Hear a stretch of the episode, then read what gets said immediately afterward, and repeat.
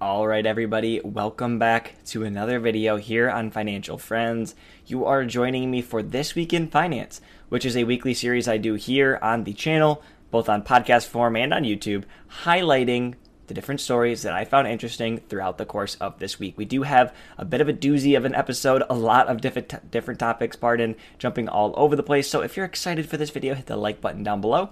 Hit subscribe, hit the bell so you're notified when a new one of these videos comes out, which it does weekly. And also feel free to comment at all on any topic during the course of this video. Your comments are really, really appreciated as it really generates the conversation um, that we're looking for here with financial friends. So, some quick housekeeping things before the video gets started. Um, I am not really feeling the best right now. I'm in a little bit of pain. I went to the chiropractor. They said that there were some things going on with me. So, long story short, my neck's out of line, my back's out of line, I'm in a bit of pain, and I'm going to try and get through this video as quickly as possible. Everything is okay, I'm going to be okay, um, but I just wanted to let you know that if I'm speeding through some things, it is for that very reason. First things first Job cuts, Robinhood, 23% of jobs slashed out the door. This is after in April they already cut 9% of jobs, so now they're cutting 23% more of these jobs. This came after a bad earnings report in which they lost users and lost assets under custody not a great look when SoFi is pretty much reporting the exact opposite. Of course, they're still losing money, but they are still growing as a business, probably eating up some market share here from Robinhood, which really saw just a big jump during that meme speculative trading period and is not quite seeing the same thing anymore. Speaking of meme stocks, $300 billion meme stock. This is ticker symbol HKD or AMTD Digital.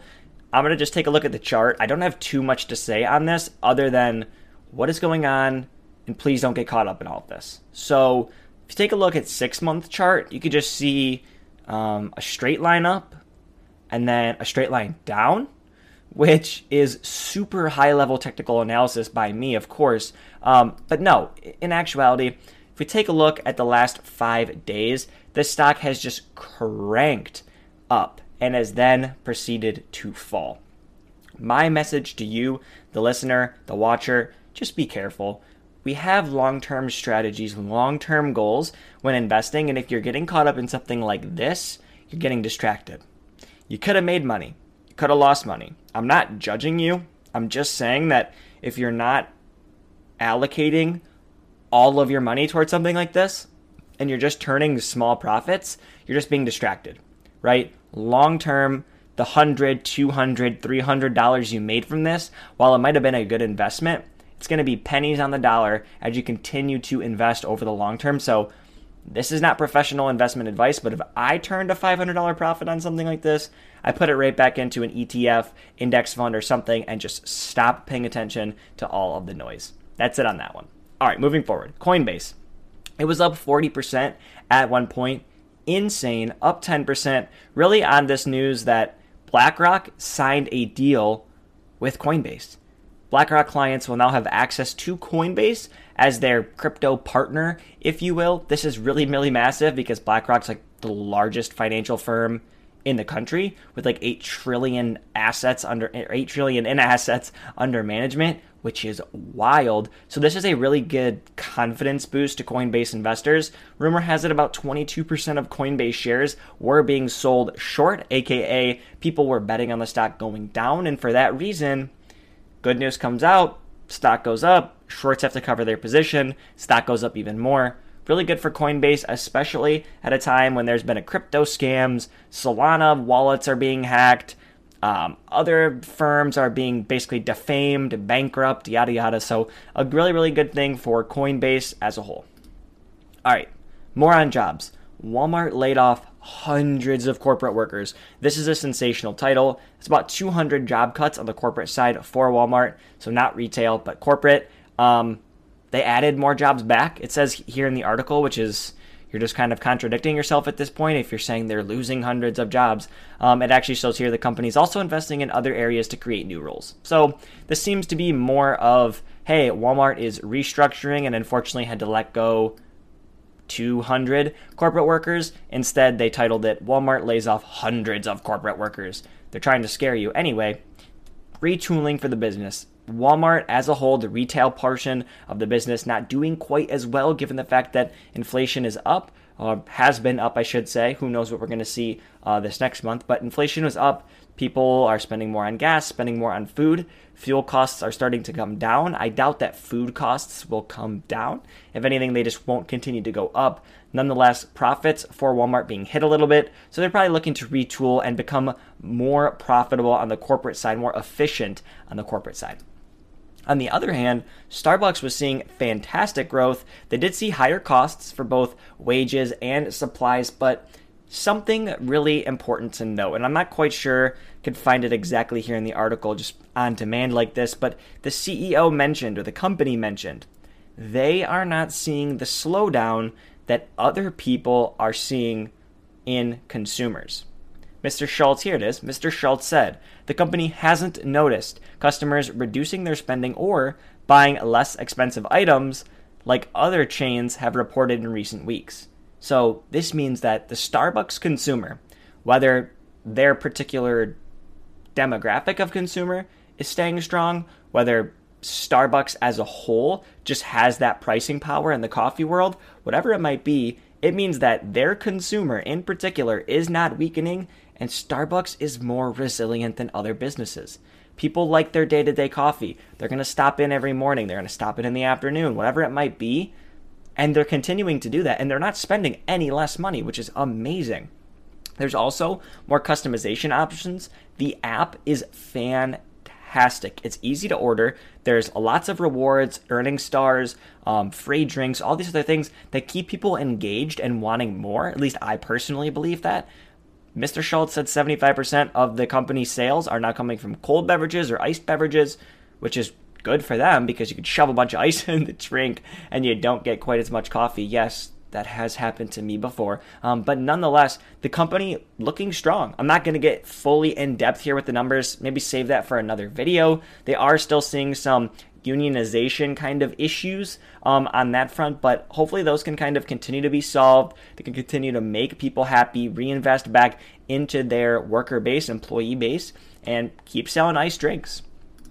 All right, Warner Brothers. I have two articles here. One, they are scrapping the Batgirl movie and other films, and I think shows as well. They also plan to merge Discovery and HBO Max together into one platform, and supposedly they're also looking for a ad-supported streaming plan. This is exactly in line with what we have seen everybody else do. They're following the crowd, not in a bad way, but they're following the crowd looking to generate more revenue, looking to be able to advertise to people because they acquired, and by they, um, in particular, I believe it was, and I'm looking for the business here. Here we go. Discovery bought Warner Media from AT&T. This came with, get ready, 55 billion dollars in debt. That's a lot of debt. Okay, and so essentially, the CEO of the company, Mr. Zaslav, which is a amazing name to say, or to say, by the way, is deciding to cut movies they've already invested money in because supposedly they can write that off. Um, which is going to be good for tax purposes, or you know, as a loss, which is going to be good for accounting and tax purposes. Um, but also they have to market these movies, and so they're going to save a lot of money not marketing these. They have cut Batgirl, they cut Scoob Holiday Haunt. They uh, scrapped The Wonder Twins. And a lot of HBO Max fans and people who were happy with the product are no longer happy with the product because they say he is unaware of how to run Warner Brothers and they're just not doing a good job. Now, he also mentioned on the Warner Brothers front that they're going to take that DC Comics franchise and kind of push it off to its own separate division, very similar to what Marvel is. So, a lot of big moves in this company. This is something we're going to keep our eyes on. I don't believe investors are happy. I don't believe customers are happy. Um, and they previously were. There were some st- statistics, pardon, um, that HBO Max was a successful streaming service. It was actually the most highly rated um, happiness scale or, or satisfaction scale, if you will, um, just below Disney Plus and Hulu. So things were going good but $55 billion in debt speaks otherwise, and they're looking to do something about it. All right, Elon Musk, we always have to talk about him. He's pretty much always in the news. Predicts an 18 month recession, potentially some share buybacks, which he said, look, we're not really in the position to do this. excuse me, this on the Tesla front. He did say, and this is notable, the company aims to produce 20 million vehicles annually by 2030 and thinks that they can have or should have about a dozen, so 12 factories, each producing 1.5 to 2 million cars per year. That's good growth. And honestly, that is exactly what the business needs long term. As he mentioned, he's tunnel vision, aka boring company. I'm just if you got that reference, comment down below. Anyway, he's tunnel vision. He is not worrying about competitors. Instead, he's trying to lower prices on Tesla vehicles, which inflation is not really doing good, especially when they're on such a back order. They need to price vehicles properly so the person who pre ordered the vehicle gets the vehicle at the price that they were promised, and Tesla doesn't take massive losses on that. Regardless, production of the vehicles is going to be the biggest driver of success moving forward because that's how he's going to scale. And other companies like Fisker, like NIO, even Rivian is having trouble doing that. Tesla is not because he's tunnel vision and he's focused. Now, this speaks, this article speaks to a 3 to 1 stock split, which I do believe passed and will be introduced on the 25th of August. Don't quote me on that date, um, but it's in the works. It's going to be potentially happening August 25th.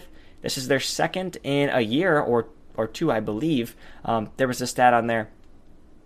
Great, right? I mean, again, it doesn't actually change anything. Um, a stock split. It, oh, here we go. Sorry, second stock split in about two years. Anyway, it doesn't change much. It doesn't actually change the value of the underlying business. Instead, you just get a stock or more stocks that are cheaply priced. So, easy math, if it was $1,000, drops down to 333, you would get 3 shares for every 1 share that you own, meaning you own the same amount. Let's move on.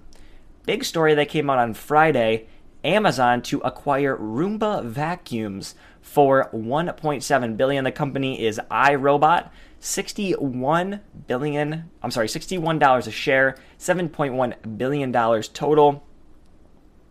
Amazon just grinding out here, right? They're just moving, shaking and dealing. This acquisition is the fourth largest behind $13.77 billion purchase of Whole Foods, $8.45 billion dollar purchase of MGM, $3.9 billion purchase of the boutique primary care One Medical, and now $1.7 billion purchase of Roomba vacuums, or of iRobot, I should say. So, they're moving, they're shaking, they're dealing. Why? Well, if you know Amazon, you know regulatory problems. They are massive in e commerce, they are massive in web services, and for that reason, they can't really make acquisitions in those areas. We've talked about this on a previous episode. Nonetheless, they're still making acquisitions to fuel growth. They're just doing it in areas of your life, you being the consumer, that you touch every single day. Ring doorbell, um, Alexa, which you then speak to and can run smart microwaves, smart ovens, now smart vacuums as well. And so you can see where Amazon can continue to add value to your life, which means you're continuing to touch their businesses every day, generating the company more revenue, allowing them to have more eyes on the business, fueling Amazon Web Services and e commerce as a whole. And so I believe that's the strategy here for Amazon. Um, they just they just want to be everywhere. They want they want to see you smiling every single day back in their Ring doorbell camera and their iRobot vacuums. All right, moving forward. Payroll jobs increased a whopping 528,000 in the month of July. This was way ahead of the 258,000 that was expected, and the unemployment rate at 3.5% beats the 3.6% that was expected. Now, this is big. This is big for a couple of reasons. Now, I want to make this very, very clear. This is a great number for people and for the economy as a whole. This is a terrible number if you're the Federal Reserve. Why? Let me explain. Of course, we want people to be in jobs morally, ethically. We want people to be in work, of course. But the Federal Reserve's job is to cool the economy down, to cool prices, to lower inflation, to keep job stability and price stability. Now, because of inflation, because of inflation running, because people have money, they can spend money. They're now seeing 0.5% wage growth um, month over month. This is good, but this also means that they can continue to spend money to purchase products that have elevated prices, potentially driving the price of things higher. If you could sell a product for $5, then you raise the price to $5.10, $5.10, someone buys it and you raise to $5.15 and someone buys it, then you raise to $5.20 and they buy it, you're just going to continue to raise the price because it generates more profits on your bottom line. And so, because people have jobs, they can then keep making these purchases. Now, I will say, we want people to have jobs, and there is one way you can look at it. If inflation begins to come down and jobs are going up, this is good. This is really everything you could want and more. Lower inflation, hopefully back to that 2% long run goal, and job market strong. That is the perfect combination. That is the point and the goal of the Federal Reserve. So, if we see that, this is amazing. And really, this is amazing no matter which way you spin it, other than if you work for the Federal Reserve and you hoped that number came in a little closer to estimates because now everyone's going to have more cash in their pockets and potentially drive up the price of goods more. All right. Um, traders are now pricing in a 0.75% percentage point hike. This is what we've had previously. Now we're assuming we might get something similar like that again, and potentially, depending on how future job report comes out and future inflation comes out, this could be up to 1%. Who knows? And just one quick final note where did the jobs actually come back? Um, let's use this chart here. You could see 96,000 in leisure and hospitality, 89,000 professional and business services, 70k healthcare, 57k government, 32k construction. The list goes down and down um, to the smallest ad there being 7,000 jobs in the mining industry. So we're seeing a lot added back into services, particularly you know healthcare, professional and business services that even has the word services in the name, leisure and hospitality, of course, as well. So not so much demand, or at least not so much demand for jobs on the goods side, right? On fueling the creation of goods, but rather on services and experiences. So that's it for this video. As I mentioned, quick, simple, to the point. I'm going to get back to resting and edit this video up or get the thumbnail and all that put up. I really hope you enjoyed this video. As I mentioned, I apologize for it being quick, but I do appreciate all of your support. Hit the like button down below, comment something if you didn't during the course of this video, and I will see you all in the next one. Don't forget to subscribe. Take care.